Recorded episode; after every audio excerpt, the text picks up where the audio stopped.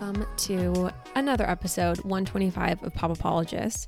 So, this is just me, Lauren, coming on to give a brief intro to the episode.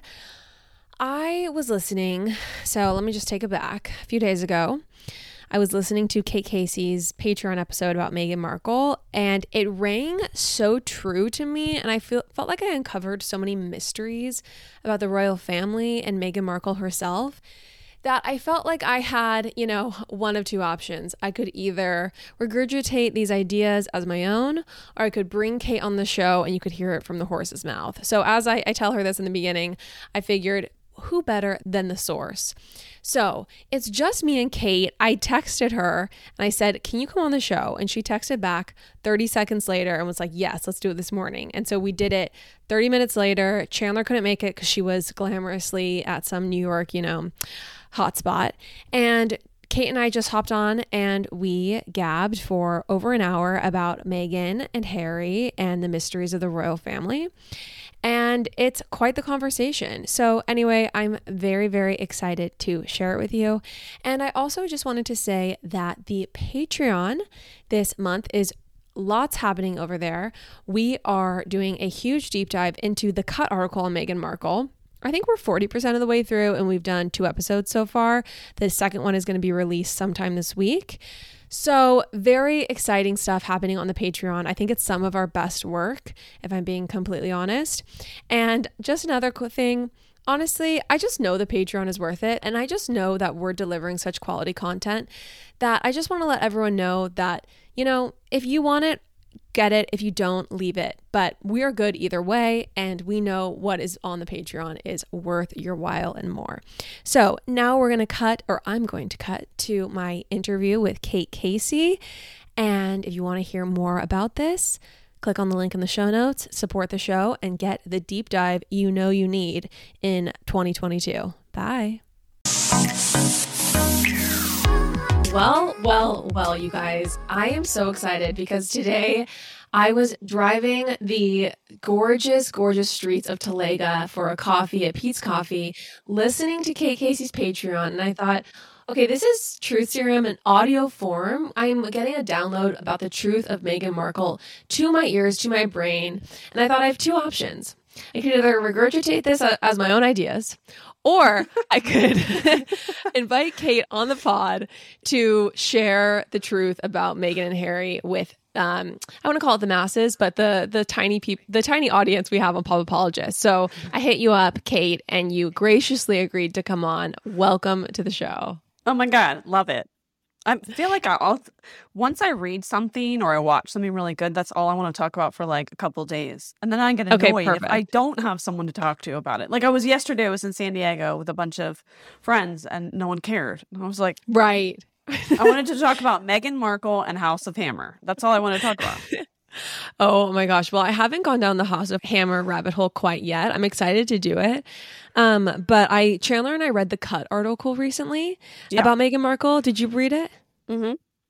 And we were like balled over by it, like completely floored by mm-hmm. just the insanity of that article. Because I feel like the mm-hmm. article does this really impressive thing where the writer both like gives Meghan Markle the glowing expose she wants, but also is like self, like she like bestows upon Meghan Markle self awareness that Meghan Markle does not seem to possess. Mm-hmm. So it's like this hilarious, uh, like mm-hmm. perfect little montage and expose. And so, anyway, we are just like doing this crazy deep dive on the Patreon of just that article. That's like probably going to be three parts because there's so much in there. I know, right?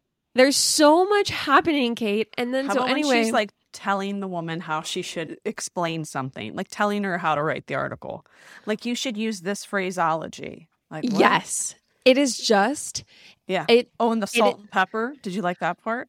everything about it. How about the manner manners make the man? How how about the trees linked at the bottom and the I mean, trees? It's Kate. It's just insanity. It's not Especially like real life. For me to read it as like a former PR person, I just was like, she's the worst client because she cannot let herself be. She gets in her own way. She's too yeah. controlling. She has an unrealistic view of herself. And right. because of it, she just doesn't come across well in any article. I kind of feel like it's hard to, for anybody to really crack her completely open. She's always on guard. Well, and I think that I think that the truth is is that like we're all fighting about is Meghan Markle like this malevolent uh like witch who essentially like you know laid out this this plan and executed on it or is she like this sweet innocent actress who just wanted to serve the English people and then was no, you know no, cast no. out of the garden for racism because of racism like what well, is the truth okay. and the truth is the center and that's what I want mm-hmm. you to talk about well like I say I think many things can be true at one time and what yeah. I've come to realize now, this is not just listening to Tom Bower book, the Tom Bower book, um, reading Finding Freedom, interviewing Omid Scobie, knowing people that work um, for True Royalty, knowing for knowing people who live uh, in London and are part of the aristocracy, knowing people who know Meghan Markle in LA. Like I have, so you like know I have a broad perspective of all the people involved in the sidelines and I think the truth is this I think it's all the truth. Yeah. I think it's right. all the truth for Meghan's part. I think it's all the truth for the for the royal family's part. Mm-hmm. And so that's why my episode kind of just like breaks it all down. I don't think mm. anyone is right in this situation. I think everybody is right and everybody's wrong, if that makes right. sense. Right. No, 100%. I think also if you hear something more than three, four, five, six, seven times, there's a kernel of truth to it. Right. So right. I think at times Meghan Markle has been unrealistic and yes, sometimes I do think she's calculating when it comes to her so un- so-called branding of herself and of them as a couple. I think there's truth to the royal family not liking her, not feeling warm to her. Mm-hmm. I'm sure that there's racism there. Absolutely. Of course. Is there racism in the media? Absolutely. Yeah. Do I think that Harry uh, is um, revenge vengeful at times. Yes. Do i think he's uh, naive? Yes. I think all these things can be true. I don't think it's fair to have one absolute. I don't think it's fair to be pro meghan markle or be pro royal family mm-hmm. because i think that the fault lies in, in everybody. I think if when we look back at this period of time mm-hmm. i just think it was just like a calamity of errors. Just like so mm-hmm. many people with their own um their own problems with the lens through which they look at life in the same place at the same time with their lives intersecting. Hmm. Well, I feel like I feel like right now, I think that people are, what's hilarious to me is people are so angry, right, with her for leaving. And mm-hmm. I just feel like Really, what do you want, people? Do you want just more pictures of nice, smiling royal people at hospital openings? Or do you want a fucking reality show on Netflix? So, STFU, pop some popcorn, melt some butter. It's time to watch a show that they're well, going to get for to us to say because we're Americans. So, we yeah, look at the royal true. family structure as so stupid because yeah, we didn't right. grow up with it.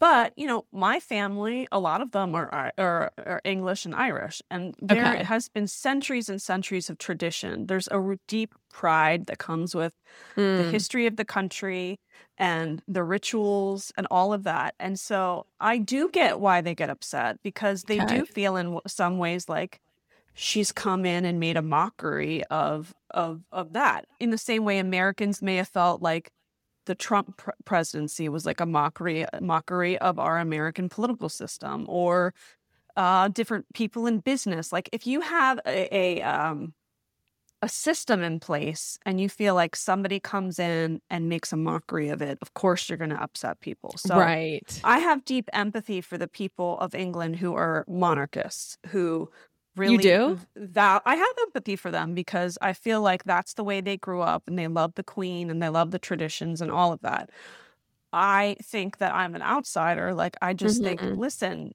um sometimes things over centuries don't work out the way that you want them to and you have right. to make adjustments yeah i know i know that the well i don't know but what they have said is that the queen takes great um offense to suggestions that Meghan Markle has modernized the monarchy when she's like, I have been doing that for my entire reign. So I just think, you know, it's like somebody has an uh, like a company and it's like working pretty well, right? Mm-hmm. And then you mm-hmm. got a new CEO come in or COO and they try to change things up and then a bunch of employees leave and you're like, what? So for a lot of people, I could see why that would be upsetting to them. Mm-hmm. Um, yeah, of but course. then I also have empathy for Meghan because, and I say this in my episode, I you, you look at Diana. Diana marries him. They get engaged like she's like 19. And part of right. the reason he wanted to marry her was because she was this virginal girl with arist- er, like uh she fit the mold that they she had she had roots deep in the aristocracy so mm-hmm. so she was somebody who was very green and could be molded mm-hmm. meghan markle starts dating him when she was like 35 years old. Yeah She's right. poorly 36 woman who had yes a career. Yes. she had opinions. And you're asking her to revert back to someone who was like a 19 year old who has doesn't have their own ideologies mm-hmm. who who is willing to like go along with the party line. Like that was never going to be somebody that they could mold into what they really need which is uh, basically that figure has to they need another kate withhold but unless, all of their yeah. political opinions their feelings just to go to like nonsense events all the time and i mm-hmm. do think mm-hmm.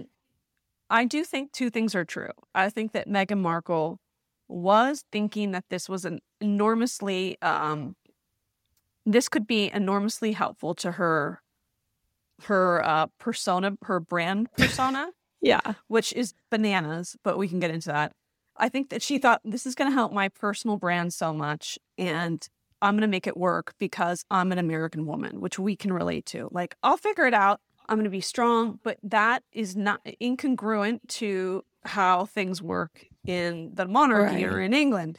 So I have empathy for her because I do think that part of her she was a little naive to. Like they'll just accept me as a modern woman. And part of that is also the fault of the media because when she first is with Harry, she's um you know there was this huge huge swell of support and then you see them talking all four of them on in a panel and you see Meghan's interview and she's so good at public speaking. She oh, yeah. is so um she's so warm in interviews and and and and bright and all of those things. So I do think that people were like, "Oh, this is going to be great because she's going to be a great supporter of the monarchy and really help get their message out to on platforms." What they didn't expect was again, she's an American woman with opinions and mm-hmm at 35, 36 years old, you're like, uh, no, it's shit's crazy. I'm going to say something. Mm-hmm. So I think that's why it's super complicated. I think it's all co- also complicated because she met somebody who was very angry. She met somebody very angry with right. the way that he was raised. I think he has uh, outstanding issues with a lot of royal family members. I really believe that he and probably rightly so, feels like there they had some hand in her mother's death. Right. How do you get right. past that? Yeah, right. I also think that he, and this is something that I'm totally speculating on, but I feel like I have become very knowledgeable of ADHD because I have a mm-hmm. child with it, and I've done, okay. like, done a lot of research in the last year. He seems very ADHD to me. ADHD mm. people cannot handle the structure of things. They have mm-hmm. their superpower is how quickly their brains are working. In fact, they say that the best jobs for people with ADHD, trauma surgeons and military. Mm-hmm. And that's mm-hmm. why I think he did so well in the military and loved it because the chaos yeah. compiled with like people who didn't give a shit that you're the prince. Right, totally. Was like heaven to him. Like he, I don't have, yeah. I can he, kick it with people, and I, I just think that that that uh, unstructured, and in some ways unstructured environment, uh, mm-hmm. because believe it or not, the military is probably less structured than the royal family. I think that the, the, the family and the media were unkind to him in retrospect, and they treated him like he's a fucking idiot. And I don't think mm-hmm. he is. I mm-hmm. think that he had a focus disorder as a child and he mm-hmm. didn't fit in into to an environment where you have to be so contained and constrained. That's yeah. why he loved the military. And that's why sometimes I think he the the way that he reacts to things just seems to me very ADHD. So I think you have uh, then like bitterness and and the distractions uh, mm-hmm. uh, disorder and all of this. And then he meets this woman mm-hmm. who I think made him feel more confident than he'd ever felt in his whole life. Well, and I also want to say that I think that the psychic experience of growing up with growing up in an institution that openly yeah. just treats you like the second class person in the family because mm-hmm. you are you do not matter compared to your brother. Great that point. doesn't matter if you like feast on caviar every morning and live in palaces. That will cause you to have like serious mental hangups. And so I think mm-hmm. he encountered Meghan and Meghan for him was this woman who really I think like was an equal in certain ways. Like mm-hmm. yes, Was not from royalty, but she has in her own mind she is a queen and she is going to create herself as a queen mm-hmm. on this planet. That is my belief. And I think that they were equals in that way because she has such an intense narrative and, you know, intense sense right. of self. And I think that she also cast her glow, like her ray of light as she looked upon him and he felt that like deep love from a, a being he felt was powerful. And that is why he was so intoxicated by her. And I do think that, like, while she is calculated and while she is like cloying and kind of, you know, out there, I do think that she makes him happy. And I do think they are right for each other. Oh, I think they live in a parallel universe that's perfect for them. Totally. Because I think that I don't think you could ever replace Diana. You just can't. And I well, and think, if you do, there are there there are elements of both of them that believe themselves to be like her and maybe in like some small ways, but truly no one is like her, ever will be. Mm-hmm, um, right. And so I think the problem that those two have are two things. Okay. Well, one thing, I guess it's it's that they believe they both believe that they should get the Diana treatment in terms of reverence. oh my gosh. But without any of the hard work. Mm. Because mm. when you listen to the Tom Bower book too, she has had this history. I'm not making this up. The lots of people written where she's this history of where she wanted to get accolades, especially when she was in her acting career. This is as a global ambassador, a philanthropist, and writers. Many of them have gone to research this, and they're like, "There's just no history of it." But in a, and like, that's think, a fine and, goal. And, that's like a virtue. But I will just interrupt really quick. That is a virtue. But I also, work. That's the thing is, it's like if it's a hollow, like as if it's based on artifice, if it's based on like just glory, but not actual like. And the thing about Diana it. is, I think Diana did have mental problems she because of where she was, was raised. Going to the minefields, she was going to meet. She yeah, she she like legitimately was in it. AIDS patients. She was touching AIDS patients at a time yes. which that could have made her sick. Like she was an angel on this earth. She did. She she she walked the walk. Yes. So I yes. think what gets under people's skin so much is their singular story, but also compounded with this and cloud swell of annoyance in the world mm. right now when we live in a creator economy where people are all smoke and mirrors and they expect reverence for not really doing the work so i think yes. that that's two things there is you have a couple that really wants people to think of them as these global ambassadors of like change but you're like let's get down to brass tacks here like what are you actually doing? And I well, what that they're that doing is flying on private jets. Okay, they're that's okay. So let's go into that too. So here's an example of Harry's problem. Yeah, and I think a lot of it is due to living in a in a family where people tell you like it's God's will. You were the chosen people. Like it was in the stars that you should have palaces and jewels and all of these things. Right they're it, they have an inflated sense of self. Mm-hmm. It is the mm-hmm. truth. They just mm-hmm. do. Um, and how could I, you not? But yeah, yeah. So I think that he, um, as much as you know, uh, time is that he was in the military with like civilians, I still think he believes that like he is above above the rules in some way. So, mm-hmm. and evidence of that is he has the balls to go around the world and to chastise people about global climate change. but he, right, he's like refuses to.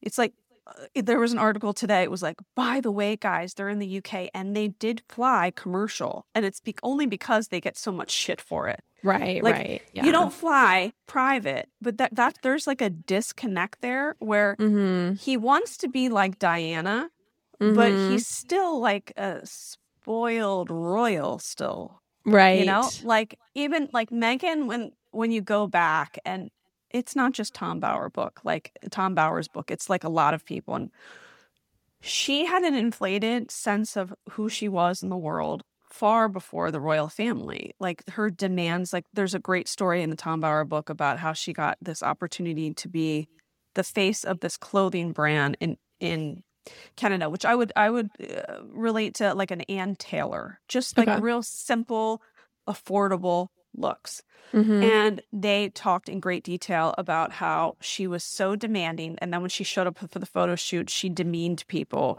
She didn't think that the everything from the way the set looked, the the quality of work they the hair and makeup people were doing, um, uh, the the green juice that wasn't cold enough, like just seriously, and to the point where the the the uh, person who was directing the shoot the director was like, I will never work with her again. Oh, I have a friend who who's a stylist in London for many for decades. And she said before she met Harry, she had, you know, had come to London. She basically had come to London after her whole experience. She goes from Los Angeles where she's has some uh, struggles because it's so competitive there.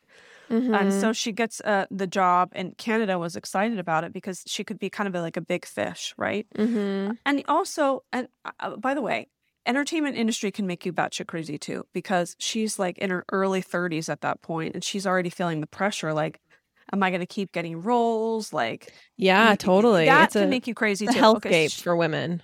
So she goes to canada she's like kind of a big fish in the pond and after a while she's like okay i got to move on from here too.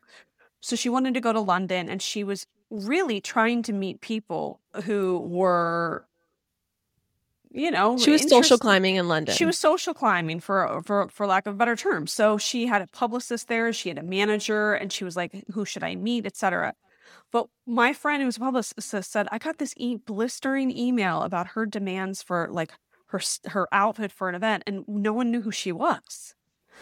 So I think that this like this kind of preceded all of this too. Like I'm a global ambassador. I'm this like dynamic actress on this like hugely successful show where I say in my Patreon, part of me is like, ooh, cringing. But then part of me is like admiring that because sometimes I feel like those people actually get ahead quicker. Because mm. I'm somebody I'm like, ugh, like everybody has a little bit of imposter syndrome. I don't think mm-hmm. Meghan Markle has that at all. Yeah, right. Which is why she's so triggering to people because I think people get extremely when someone has total confidence, it's very very threatening because it exposes mm-hmm. their own insecurities. That's um, true. That is true. Um, okay, so she so she's so she's social climbing in London. She's trying to she wants to be the big fish in a small pond or yes, a big mm-hmm. fish in a small pond. So she hops to Canada, then hops to L- England cuz she can't make it in LA. Um, and in England she's social climbing. And then on your podcast you said and this I'm assuming is what Tom Bower wrote in the mm-hmm. book um, is that that her fash friend in fashion sent her photo to Harry not a friend of fashion. So uh, she was at an event and met. Uh, she met Violet something. I, it's like a wacky double name English name, and she her family w- w- were old friends of Harry's, mm. and basically like she knew that he knew she she knew that Violet knew Harry. And so she was okay. just like asking questions, and Violet was like, "Oh, oh my, you would be great." So she sent Harry her photo. So the whole thing is like they so they meet up. Yeah. And she tells her then manager, who, by the way, she dumped like a box of rocks as soon as she got up with Harry. She was like, thanks, but no thanks. Yeah. And her name was Gina. And she sits down with her at a restaurant. She's like, I have something to tell you. And she said she was like, uh, she felt like at first she was whispering and then talking kind of loud, where she was like, uh, You need to keep this down. She said, I'm going on a blind date with Prince Harry. And the manager was like, Do you have any idea what you're getting into? And she's like, Oh, um, it's gonna be great. And she's like, I just have to warn you, like the like you will get ripped apart in this country. Like they're they, yeah. they are not kind to any of their partners. Like it's you will and she was like, Oh, it's gonna be great. So then they go on this Okay, so date. wait, really quick. Do you do think there was an element of naivete? In Meghan going into this. It wasn't total calculation. Mm, I think No, what I think happened, and they talk about in the book, is that when she meets him and then they start to kind of be really into each other, he goes to shortly after they meet and they spend like some time together. He flies to Canada, but he has to stay with Jessica Mulroney because Meghan was still living with her boyfriend. They were okay. like fighting all the time. So I wouldn't say they were like together. But I don't think this dude knew that Prince Harry was in Canada, like hooking up with Meghan. You know what I mean? Yeah, right. And right. It, the whole thing is like, oh, her boyfriend was a chef. She made it very clear to her friends, like he was not the husband of Meghan Markle material. Mm-hmm. Um, like no one was like good enough. Um, mm-hmm. so that kind of went on for a while, but uh, but what her friends and particularly the ma- manager and agent said to her was like, listen, you really need to you got to be aware of what this would entail. But she would put her hand up and say, I don't want to hear it. We're in a love bubble. I don't. She's like a Teresa Giudice with mm. Luis Ruelas. Oh my gosh. Where yeah, Teresa's right. like, you know what? Like, I don't, I'm happy. And you're trying to piss on right. my happiness, and I'm not down with it. Right. So she's sort right. of rewriting history while, while saying, like, I just didn't know for two reasons. One, she would say, I didn't really know anything about Harry or the royal family. And then their friends in the book who were like, uh, she was obsessed with Princess Diana. She loved the royal family. She knew all the stuff. Like, just, I would just have said, this is why I'm saying she gets her own way. Should have been mm-hmm. like, like every other American, I thought the family was really interesting. And I, I had some right. working knowledge of the brothers. And of course, I watched the funeral, but there's a difference between reading about someone and then meeting them in person and really developing a friendship and then understanding their life in a totally different way. That's what she should have said. She can't get out of her but, own way because she goes, I just asked, is he a kind man? It's like, you sound crazy. So there's you, that. She's that. Well, that. The so those two things smart. I think she's naive about is that people, people know that she's not telling the truth yes. there, and that's what's yeah. infuriating. Like she's not telling the truth, and if she would just tell the truth. And like totally. we were talking about on our Patreon, like in the cut article, she was like, instead of being like, here are where the trees grow and our reincarnations are two peacocks, you know, singing together, like instead mm-hmm. of like this like fantasy land that she tried to lead the writer through, instead of she was like, oh, this is where I go when Harry's driving me fucking up the walls and Absolutely. I just need to like do some yoga. Yeah. People will be like, okay, this is a normal yeah. person. But, but she's, she's, not normal. In that book, in that book, you realize she's always been like that. And right. I, I, I, and I was reading that and I'm kind of like, I feel like I've definitely known people like that. Not to that degree, right. but like, I mean, think of your of own course. circle of friends. Like in some small way, you're like, uh, do you live on planet Earth? Like, I feel like I watch plenty of reality shows where someone's own narrative, like I think Gretchen Rossi is a little bit like that.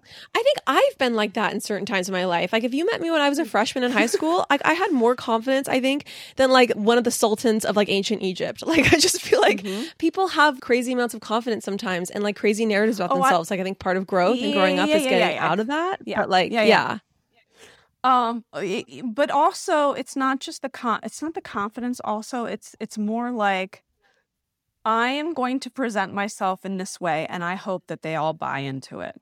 Right, and no one's buying it because That's it doesn't like ring very through. Rossi-esque.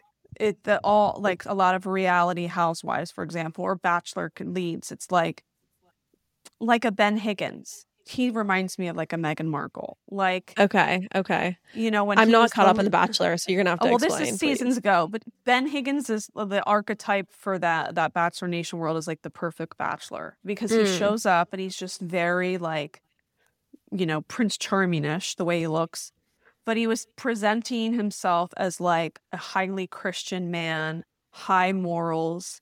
I want to meet every girl. I want to understand her. and like when when when the girls would talk to me, he's like, "Well, my peers have been married since blah blah blah, and I hold them as the you know oh my gosh, standard and, he's just a and total bullshitter." And it's like I can't, you know, I could never, I could never marry somebody whose peers were divorced because I want them to under like to share the same experiences I've oh had. It's just gosh. like but I mean, you're like, no one, Ben, is that perfect in the world. And I love that since then, he's been more open about like mental health issues. And I'm like, yeah, dude, because you were not like, no one's that perfect. That pressure you put on yourself. Right, um, right. But like, that is the kind of reminds you of the Markle is like, even from a young age, she was like, I'm a global ambassador and I'm going to change the world. And I think I, maybe I was like that a little bit and like elementary, middle school. I go, well, I'm going to run for office. And people are probably like, okay. Um, but like, oh my God, well, when you're, when Kate, you're little, when you're little, parents, you know, adults are like, okay, good, great. She's almost a bad version, but an older one because now she's telling people she's going to run for U.S. president. Okay, that is what I wanted to get to. You. Let's restate. Meghan Markle believes this is she what believes. like floored yeah. me, floored yeah. me that she one day will run for president oh, of the United States and soon. soon. Mm-hmm. okay, is that as if like this dimension we're in could not get weirder? Now all of a sudden the idea of like Meghan Markle, like, you know, and her like cloying talk against like Donald Trump is just like sending me through the roof. It's just like mm-hmm. hilarious. Like I want to watch those debates. Like someone please make this the reality. And this is why this is one thing I want to just really drive home. It's like this is why like even if this woman is is all the negative things we think about her plus the positives which are real, she also is a gift because even if she's destabilizing tradition and making mm-hmm. people question the value value of the monarchy and making Queen Elizabeth shaking in her boots, like wondering if sh- there's another star that can overtake them, just like Diana, another Diana. Like even all that like this is just so much more fun than like a more like a Kate, like a poor man's version of Kate who's just like goes to hospital openings. I'm sorry, it just is. Okay, did you see the text message that Kagan sent me that I posted on Instagram? About Clean Simple Eats? He said, SOS, we are out of the chocolate flavor of Clean Simple Eats, which, by the way, I really didn't know that we could get it for free. So I've been paying full price and just ordering because I literally am a paying customer of this company. Clean Simple yeah, Eats, same. everyone, is the purveyor of the best protein powder on the planet. And can we just say, we've had some people get converted to the religion of clean simple eats and they have messaged us saying you were right it is so delicious it will make milk taste like chocolate milk if you get the brownie batter or, you know i love to put oh. the vanilla in a fruit smoothie you just you can't go wrong you can't mess it up either i would say you it is so good. Someone texted me, they're like, Does it have a weird aftertaste? I'm like, No, this is Clean this is- Simple Eats. It tastes like melted ice cream, just mixed in cold water, and it's made from clean, grass fed, perfect ingredients. Mm-hmm. What yeah. more do you people want? What more do you want? What more do you want? Yeah, I don't know. CleanSimpleEats.com, everyone. Go try the vanilla, try the chocolate. Use our code POPAPOLOGIST for 10% off. We love the sponsor. I'll be drinking Clean Simple Eats on my deathbed. I hope so.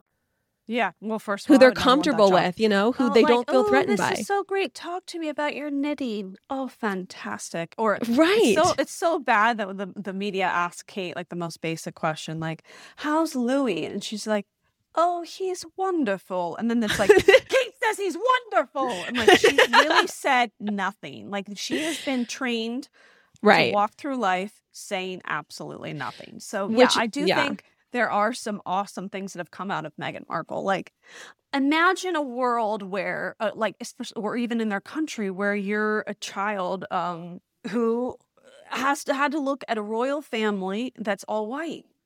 Right. And this totally like, really bright, a charismatic woman comes in, and suddenly you're like, wow, now she represents who I am. I think she did a lot to encourage the young women in that country and other parts of the world to to to speak up and to fight for things. Now, do mm-hmm. I think mm-hmm. that she's the greatest person to to speak on behalf of certain issues? No, I don't think so, and I don't think she deserves right.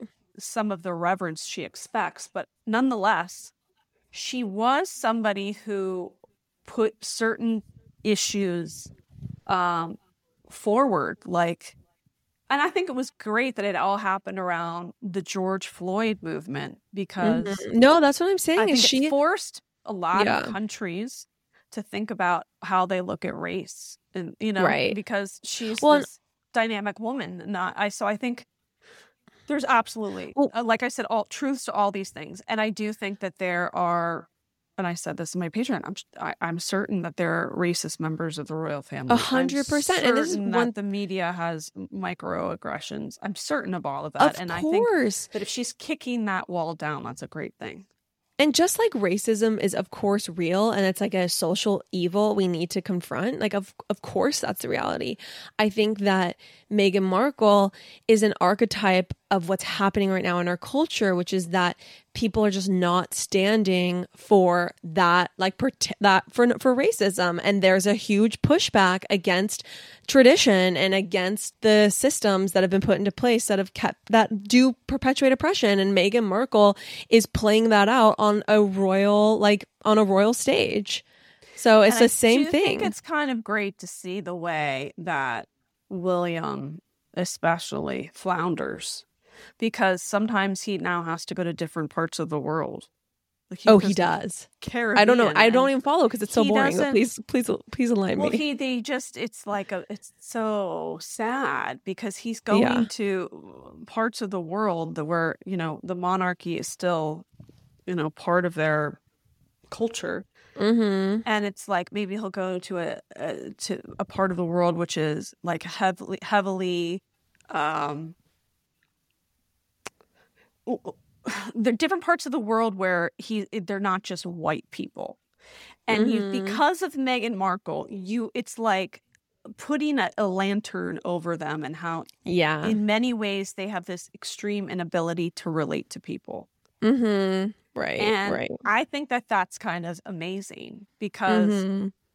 I think that when someone gets too comfortable in their position like they were phoning it in for a long time right and i think sure. the royal family um, and the and the countries that still you know embrace the monarchy maybe they need to like rethink what the what that means um so if I, they're going I, I to survive that, yes if they're if the monarchy yeah. is going to survive it has to transform and it has to it has to i think get much more modern than it currently is in its current iteration one thing that i I think. But by the way, we mm-hmm. we could be assholes for saying that because we are Americans. So who the fuck? It doesn't matter what we think, right? No, it does matter what we think because even if we're Americans, country, like, who cares? Yeah, but that's a country that we escaped from and created a revolution against, and now are I guess are friends with. But that's yeah, like our ancestry. We don't have to live there. We don't have to live there. We have that's we like we live in America where we live in a democracy. As women, uh, we can do. Well, uh, I mean, they can do it there too, but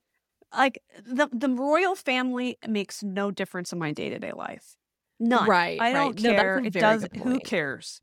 Um, totally. So, but if I was paying for that family out of my own pocket, I would be. Saying. They they should care, but I don't really care. Like yeah, totally. To it's me. all fun and games for us because we're not yeah, paying like, for I don't care.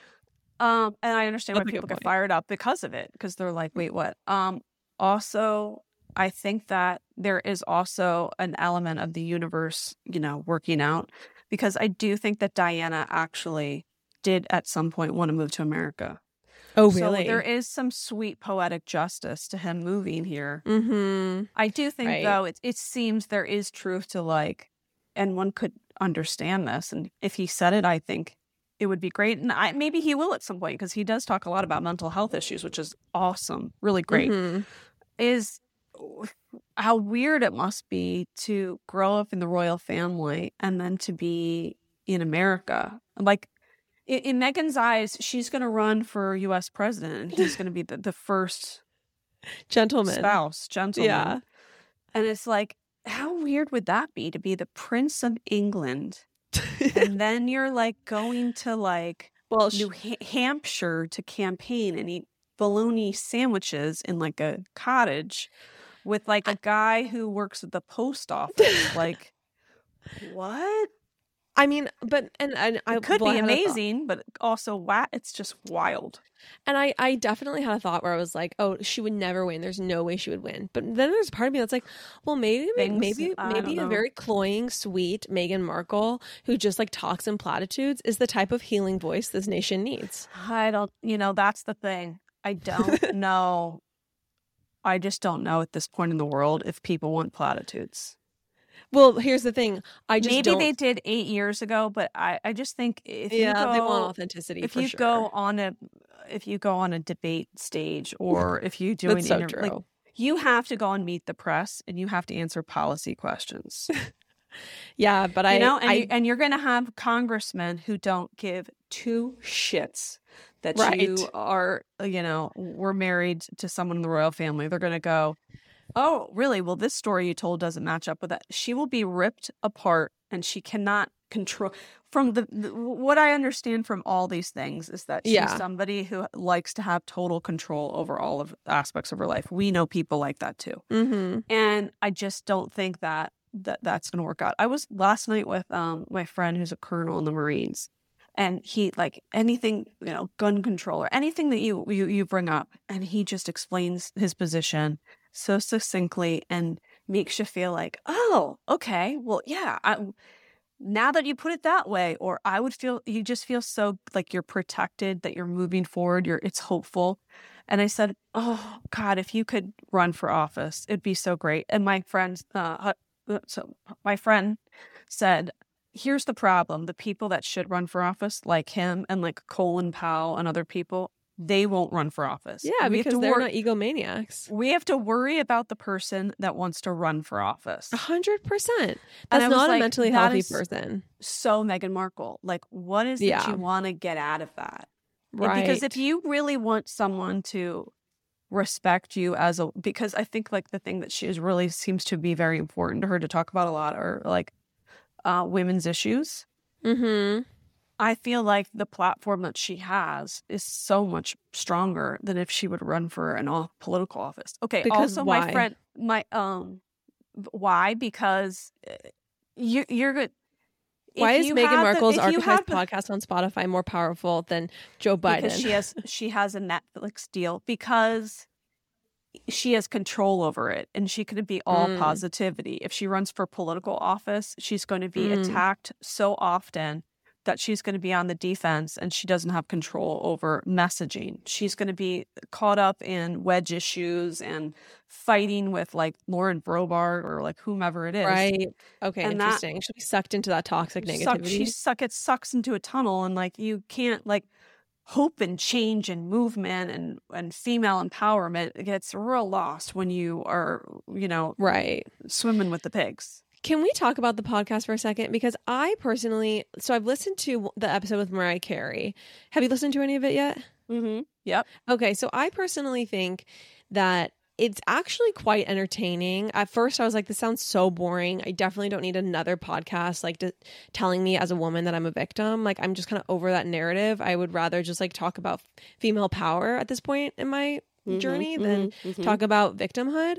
But, um, but I do think that it's very interesting to listen to because even so, uh, Mariah Carey even like calls out Meghan Markle at one point, and this is the funniest mm-hmm. part in the episode where Meghan Markle is trying to say that she doesn't connect to the idea of a diva at all, like it just doesn't resonate with her.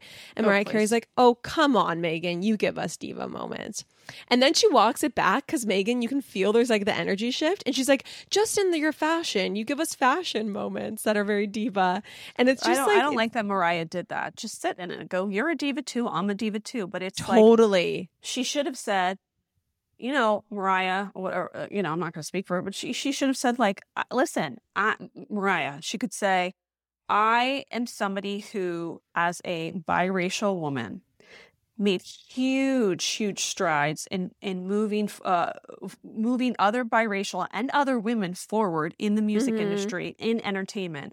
I have created countless jobs um, for right. other artists. I have uh, revolutionized the way people think about this or that. And if mm-hmm. I'm a mm-hmm. diva, it's because I am a powerful force. Right. That is 100%. who I am. Yes. That's yes. what you say. And then Meghan goes, and I'm a powerful force too. And we are yes. going to do everything in our power to make that walk easier for other women and other biracial women because mm-hmm. we are a mm-hmm. force to be reckoned with. But to go, oh, I mean, you're like a diva with fashion. It's like, no, get, mo- right. keep the point moving, like move it forward. Right. Yeah. But I think she I think she felt the resistance. Like Meghan was never going to admit to that because I think Meghan is very like not self-aware um and just can't admit to it. Um I know, obviously. but that's what I love about Mariah Carey because she's a because she admits it. She's a New York woman. She's yeah. gonna go, Yeah, you're you're acting like an asshole. Like she's a blunt, mm-hmm. direct New York woman, and I love her for it. Yeah, and I felt like yeah. she backed off of that, and I'm like, that's not you. Right. But that's she what's was interesting. like yeah. shifting to accommodate the host. That's what I didn't like. The host should shift for the guest. Well, that's a great point. And I also think that it's an interesting it's interesting to witness even one of the greatest divas of our time be like basically kowtowed like meghan markle just like you know told her like be quiet like you're not going to go here and she didn't go yeah. there like i that's an interesting moment and i think it shows the discrepancy in power like that meghan markle has clearly like ascended to a bigger power than mariah carey and very quickly and very you know in a very short period of time just a few years ago she was just an, an actress working on a tv show barely anyone watched and that is what's fun about this mm. So also something that like I don't like it when people are inauthentic. It just bugs me. And like her saying, and sometimes Harry does this too, is like, we don't read any press. Oh, we just do gosh. our thing and we move forward when everybody else in their orbit has said they read everything. They mm-hmm. get fired up. They're angry about it. I just own it.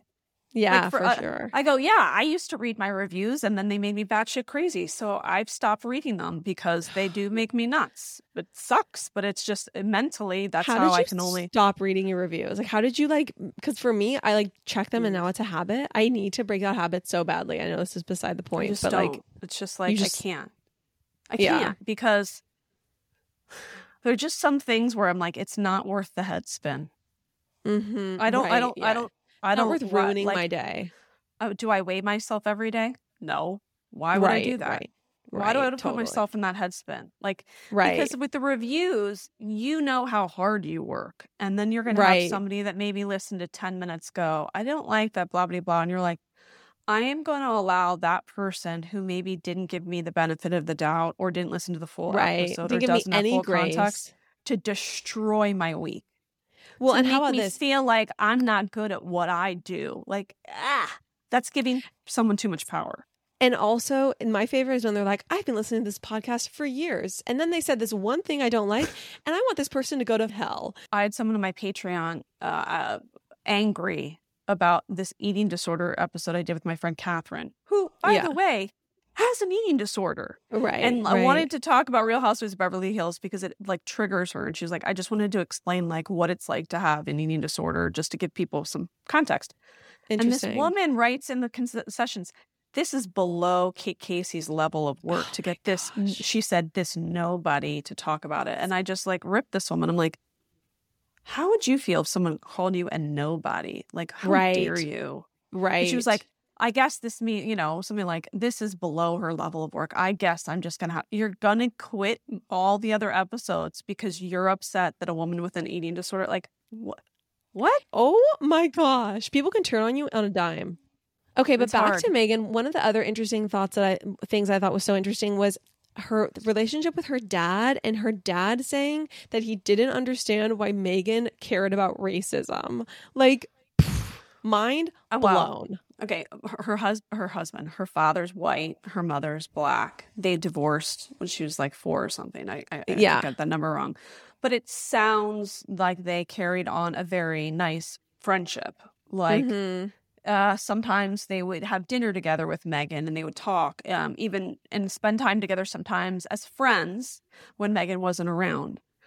Um, Thomas Markle is somebody who and perhaps maybe it began with him that there is like a disconnect with from reality with him mm-hmm. and i do think again some probably truth to some of his frustrations with her like her saying um i was never financially supported i've had to do everything on my own where he's like yeah well like I did pay for you to go to Loyola and I did pay for right. you to go to college oh, and I did gosh. ensure that you never had to have a job in college so you could focus on studies and I did pay for that trip to to Brazil and I did pay for Oh so as a parent gosh. I would be talking past piss too.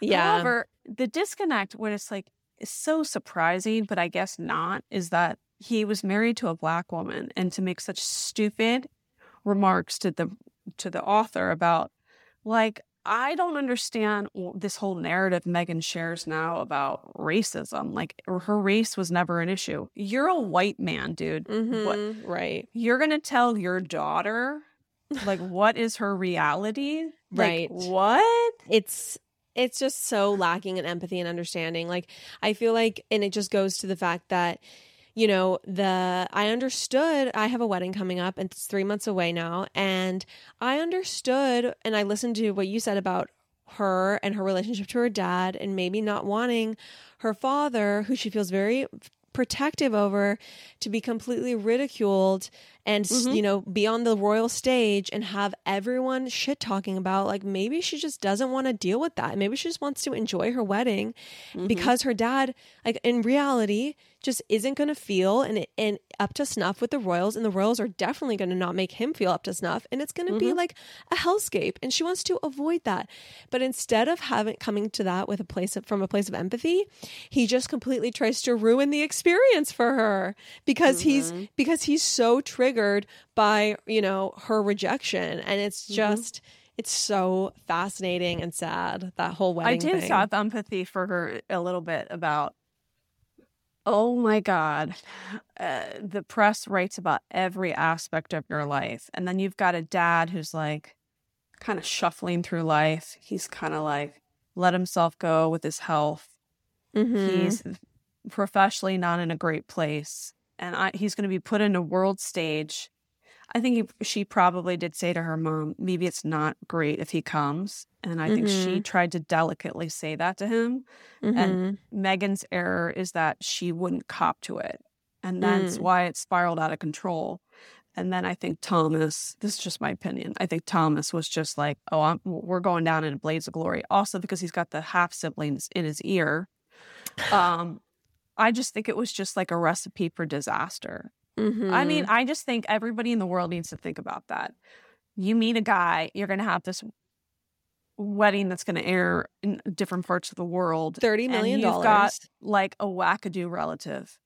Because I I think about that with a bachelor all the time. I'm like, you're gonna have to do a hometown date and like stick people in closets, like throw things under the bed, make your house look clean. What do you do with a relative who's like a meth head or like right. the, the, the uncle who's like a little too creepy? Like, if you got a Ben Higgins lead who's like, my family's perfect. I only want people who like have a cross on their bookshelf and like, you know, uh, help out at soup kitchens every Saturday. Like, you're like, I think she was moving the plates around. Like, what do I do to mitigate any disaster?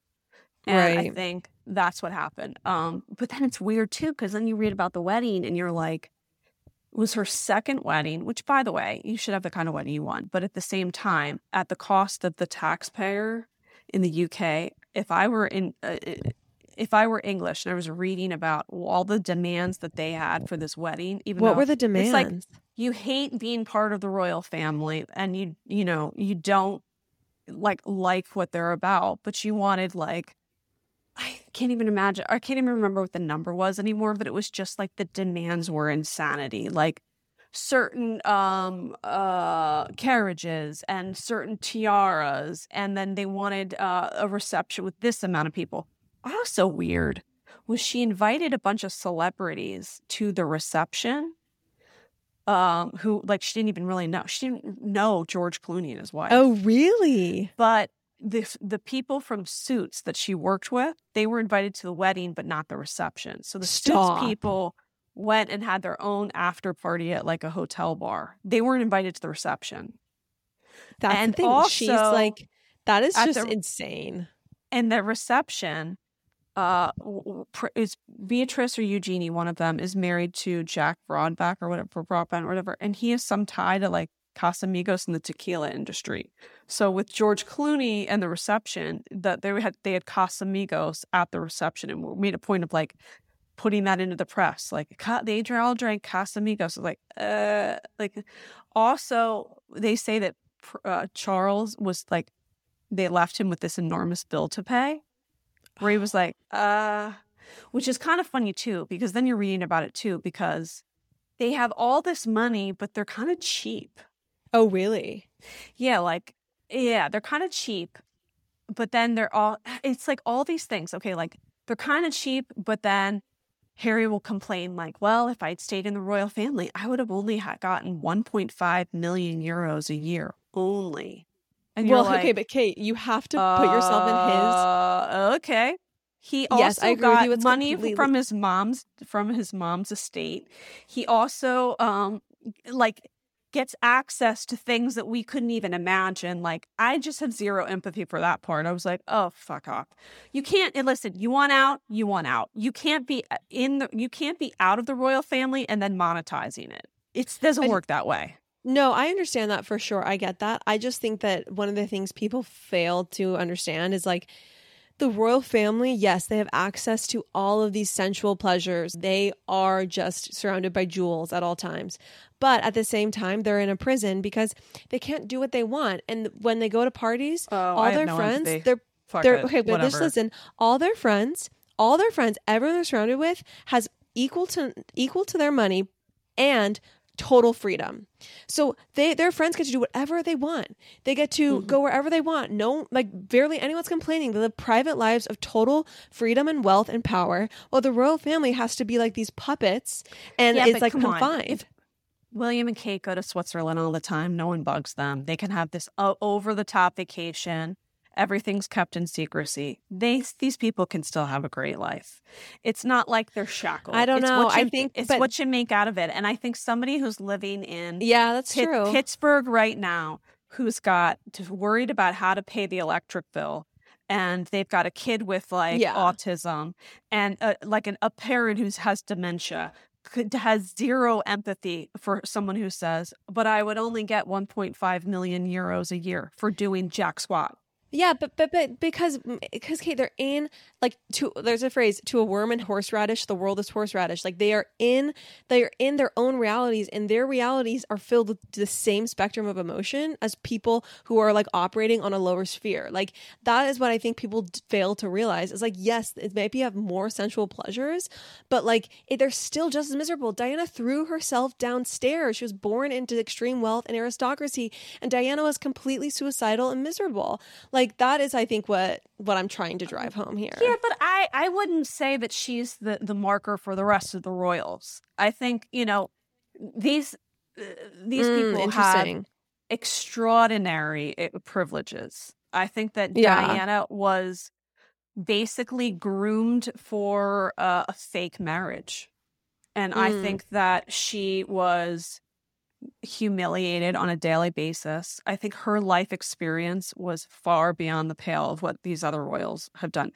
You know, Princess mm. Zara, do you think that she can't do what she wants?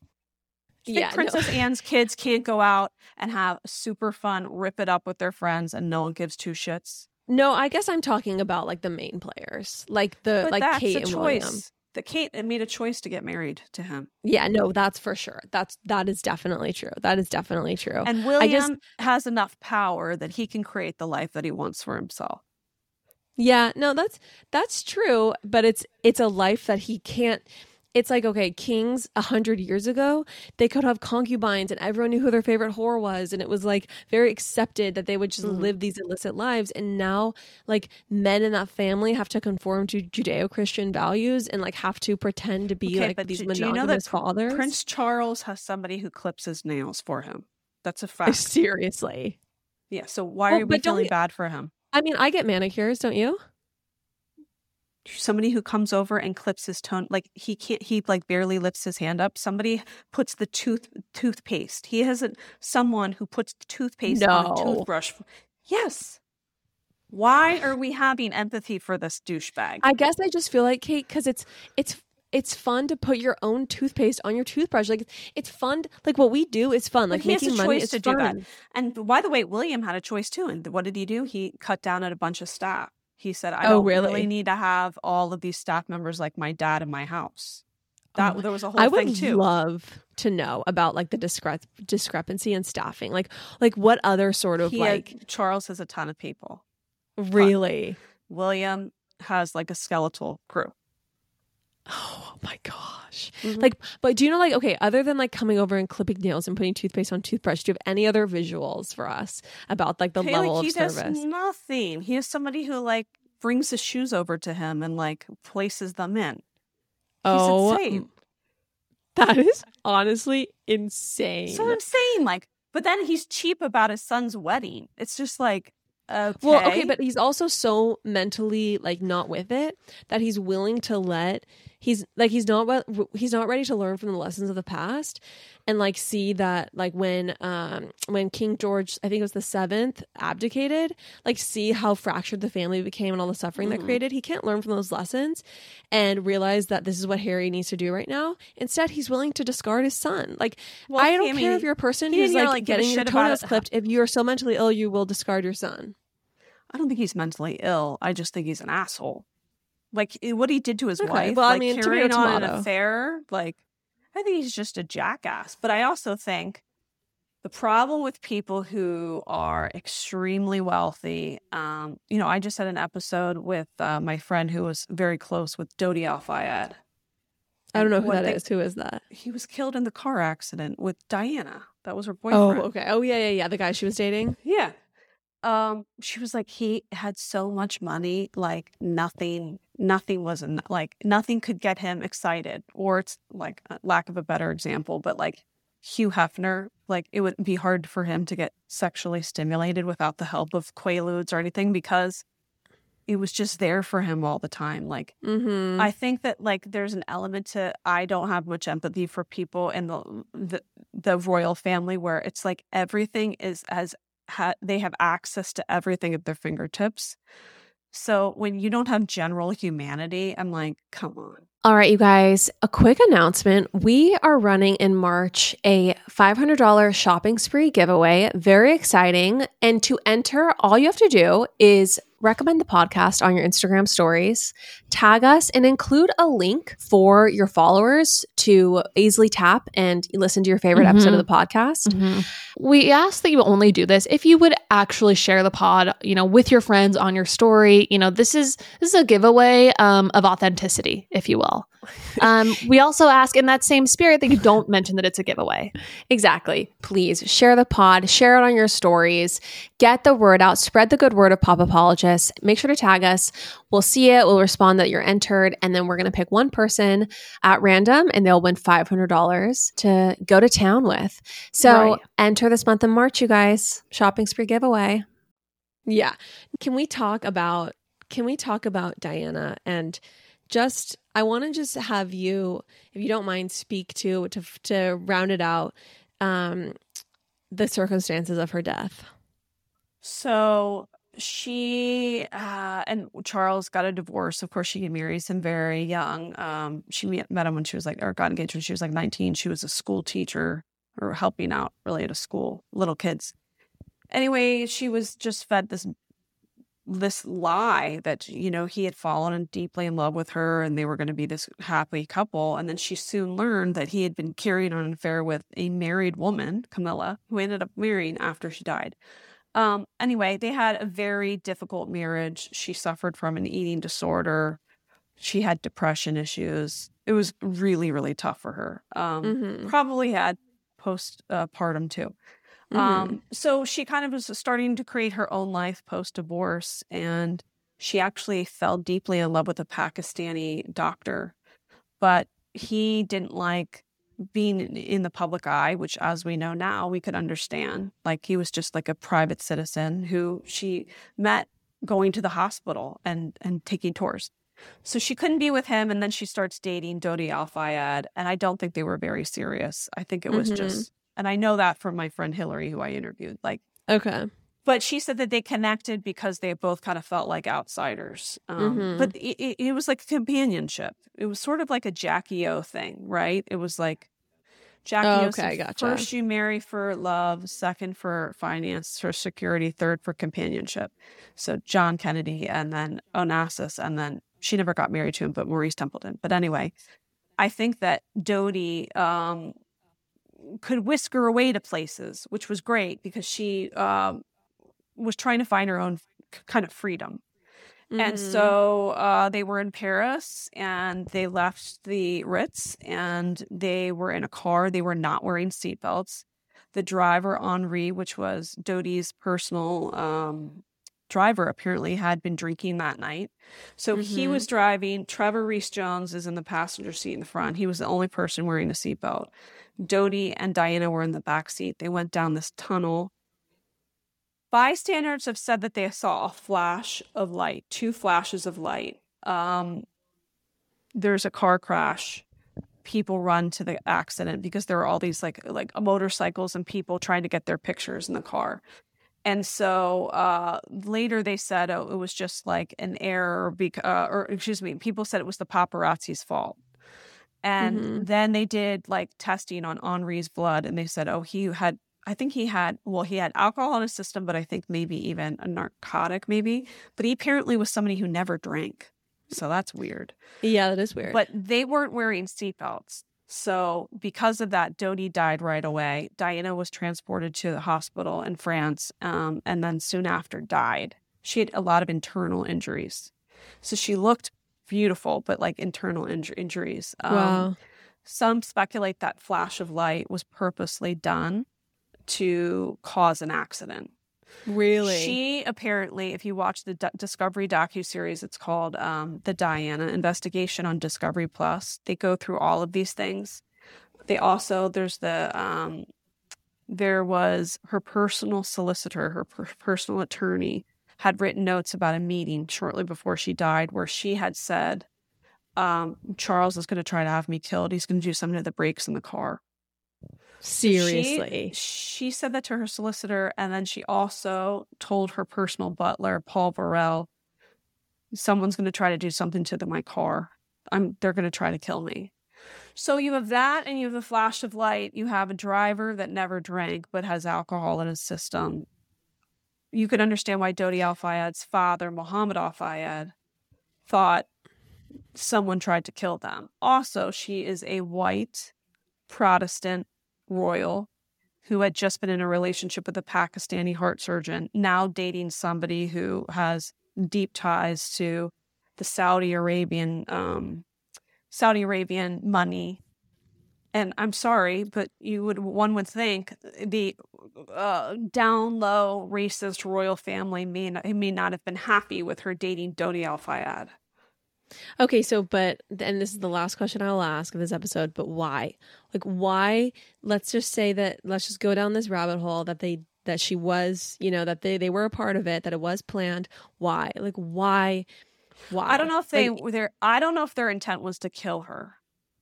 And I it was interesting if you want to go down that rabbit hole too. I did you listen to my Patreon with uh Hilary and John? Uh, I didn't. No, I need to. Okay. Okay. So after you listen to Hilary's interview on my regular show, I mm-hmm. interviewed her about Dodi Al Fayed and that Diana investigations. I talked about two Diana documentaries. Um, Diana, I think that's what it's called on HBO. That's just kind of about her life and ends with the the funeral procession, and it's mm-hmm. haunting. The sound of the hoofs and all of that of this, mm. the horses at the funeral. But then the Diana investigations on Discovery Plus, it's four episodes that goes through all the oh things oh that, gosh. that you question about her death. Mm-hmm. And then I interviewed Hilary, who was very close friends with Dodi. You have to listen to this episode because okay. Hilary had a premonition of Dodi's death with Diana. Oh, seriously? Like, just shortly before it. And when you hear the story, the hairs on your back raise. You're just going to go, oh my God. She called him and she, uh, should I tell you the story or you want to go listen to it? I just feel like we should we should point people to your podcast. Okay. But if you go and listen to it, I mean, unless go, oh you want to tell the story, but do you wait. want to tell it? Well, I mean, you could go back and listen to it, but essentially, she I forget the whole sequence um, perfectly, but um, they were very close friends, and she had this dream. She woke up and she's pregnant with her second. You know, when you're pregnant, you're way more attuned to things. Okay. You just are. So anyway, she has this dream and she wakes up um, and she's like, calls him. She's like, I had this really panicky dream. And in the dream, I was in this glass house and there were televisions everywhere. And I was watching the TV and t- there was this actor, Tim Matheson. He was in Animal House. Like he's pretty well known. But in the dream, he says, Oh, I just uh, got a new movie role. I'm going to be acting with Hilary Shepard. I'm going to play her brother that's her name, Hilary Shepard. She's an actress. Mm-hmm. And and she said in the dream, all of a sudden all the TVs got distracted and then all but like all of a sudden it was like a breaking news story. Dodi Al Fayed and Princess Diana have been killed in a car accident. And in the dream, somehow he says, like, don't worry, Hilary. Um, something about like the house. He's like, this is my house, but I'm never going to be able to, to enjoy it. So, and it, so she calls him, she tells him this dream, and he's like, I mean, this is crazy, but like he's like Hilary. I don't drive a car. I have a driver. Like you got like this is stupid. This is so, goes, Listen, he goes. I'm going to be in LA. Um, and it was like a day or two. He's like, I want you to come. Now, she was really close to him and her husband and her daughter, too, like, would spend a lot of time with him. So they go to visit him in his new house. And she goes, Just promise me it's not a modern house. Like, and he said, No, no, I, he bought in Julie Andrews' old house. It was like a Tudor style. So okay. she goes to the house and she's like, Oh, thank God. But she's still like, kind of like, Oh, God. So he, he goes, Oh, I have one more thing to show you. Oh, my God. Come out back. So they walk out back, and the gym that was added onto this house afterwards, separate from the house, was all glass with TVs in it for the gym. and she was walks in and she drops her child. She's pregnant. She's like holding a child. Her face goes white and she drops the child. And her husband's like, What are you doing? She was like, Dodi, this is where we were in the dream. Also, remember Tim Matheson says, I'm going to be playing Hilary Shepard's the day after she gets a call from her best friend, Daryl Hannah, who's another actress. And she said, Oh my God, Hilary, I just booked a job. I'm going to play, be playing Tim Matheson's sister in a movie. Okay. So, uh, just uh, so she was like, Please, you gotta, you, will you just do me a favor and work out in this gym? Like, cause you said in the dream you weren't going to enjoy it. Like, please, you got to work out. He's like, I have people over, stop it. He's like, I'm leaving a couple days or like tomorrow for a trip or something. So he left for the trip, and then a couple days later, he, you know, she died. He died with her. Okay, well, so anyway, I... wait, wait. The last part is yeah. So I have that interview, but then if you go on my Patreon, you know my friend Jonathan Mark Medium. Yes, um, yes, yes. This, yeah, he. I asked him, "Will you do a reading with Hilary?" And let like let me record it. So you listen yeah. to him giving her a reading. You do listen Do- to her, and Dodi comes through in the reading for her. What? Yes, and what he says what he says to Hilary about that accident. Wait, that's on your Patreon? Uh huh. Okay, okay. Well, I guess if you want to listen to Dodi from the dead tell the truth about this this car event, accident. this car accident, um, yes, head on over to Kate Casey's Patreon. Head over to Kate Casey's podcast. Kate, you're such an immense talent. Thank you so much for coming on the show. Like truly. I'm it's so amazing. glad I got to talk about talk about this Meghan Markle stuff out. Oh, you like, you know what? Best. I'm still like, if we met her, will we like her? I don't know. I feel like part of me thinks I would get annoyed because I'd be like, like, just show me your real, like, let's, uh, like, let's throw back some tequila shots, and then like, you don't have to be the Ben Higgins from The Bachelor. Like, just people that are are yourself. not authentic are always annoying because you don't feel like you can be yourself around them. And so, yeah, no, I don't think we would. you know, like we're at her house answer. and we're like, I'm cracking jokes or something. And she's like, when Harry and I walk past this tree, we're reminded of the way that we are here to lead. And you'd be like, what? Totally. 100%. Or like, Archie, dear, please come over here and tell Miss Miss Kate about your wonderful experience reading. And I'd be like, Archie, you let's be honest like lilibet's annoying right like i would they, they wouldn't like i think harry would like me i don't think she'd like me yeah but i also have like a dry british east coast sense of humor so maybe i don't know she might be able to play the game well enough where she can operate with people of like different styles of humor and like laugh and make make funny jokes like even in the kind of i mean gwyneth paltrow has a very sarcastic personality and is very witty but like even like someone like gwyneth paltrow who like on the surface seems like very very pristine is like extremely has like a very I don't know like crass sense of humor. Yeah, so maybe true. Meghan can can that's be true. chill. Yeah, I'm gonna. I don't know. I'm gonna think about it that way. Hopefully. Well, why don't we're both in Orange County right now? Why don't we just head on over to Montecito and and see what's up? do you think they'd let us in? I think so. Yeah. The, they, do you think that the Montecito neighbors actually like them?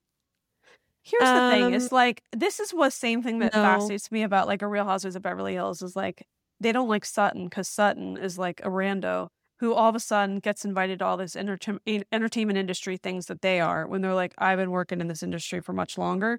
Do you think that there are, because celebrities are narcissists, so do you think the people in Montecito are like, I've been working in this industry for 15 years. I have platinum hits. I have television shows, blah, blah. And everyone is making a big fuss about you and you have a number one show on Spotify when you just married this guy. I'm sure they love the clout because who doesn't I mean the real estate goes up if it's next to Prince Harry and Meghan Markle. Like That's they true. love the clout, they love the the esteem. I think that they probably threaten them because they have a much deeper fame. And I also think though that like a lot of those people, if you drive through Montecito, what's interesting about the houses there is like they're not like these like Beverly Hills mansions or a lot of Beverly Hills or Orange County mansions where it's like a 10 foot driveway and there you just see this huge McMansion. It's like it it's huge hedges. You can't you don't know what's beyond like the mm-hmm, the lush mm-hmm. greenery and mm-hmm. a life of wealth wealth for a lot of people is a life of privacy. And so I think that that's probably really annoying. It's like they've disturbed their privacy. Oh, I don't think I need that much privacy. Um, that sounds yeah. Like As a woman with a me. podcast, I think I don't either. but like that just sounds sad to me that you'd have all these hedges. You want to be disconnected from the world. I kind of like the idea of like sitting on a porch and having kids run by, people walking to get their like their papers or their mail and like waving to people. I like feeling like I'm part of the community and around people but mm, I. I like it all. I don't. I, I wouldn't dig it. I would not dig that at all. Uh, I, I I can see the appeal of both experiences for sure. I mean, swimming alone in just like a pristine five star pool surrounded by rose gardens, like that is a that is a unique human pleasure that I that definitely so, would enjoy. That sounds so lonely to me. But I, of course, have five kids, so or maybe yeah. you feel like that because you had so many kids in your family. And you're like, I need yeah, some maybe. quiet. Yeah, maybe. Actually, my know. oldest, I feel like my oldest is like that. She'll, she's like, I just like to be, eh. she's like, I like to be home. I'm like, why? It's loud here. I, I, don't know. Maybe I'm just embracing peace because I haven't had kids yet. But anyway, our listeners are are probably uh like I probably need to cut this. Um, thank you. So, I, I, don't. I try to have over an hour because I feel like people get fatigued. But thank you so much. This has been like thank 10 you. Out of 10. I appreciate oh, you. Thank you. Mwah kisses. Um, I'm gonna stop the recording, but thank you so much, Kate, and everyone. Go listen thank to Kate Casey's podcast and her Patreon. Bye.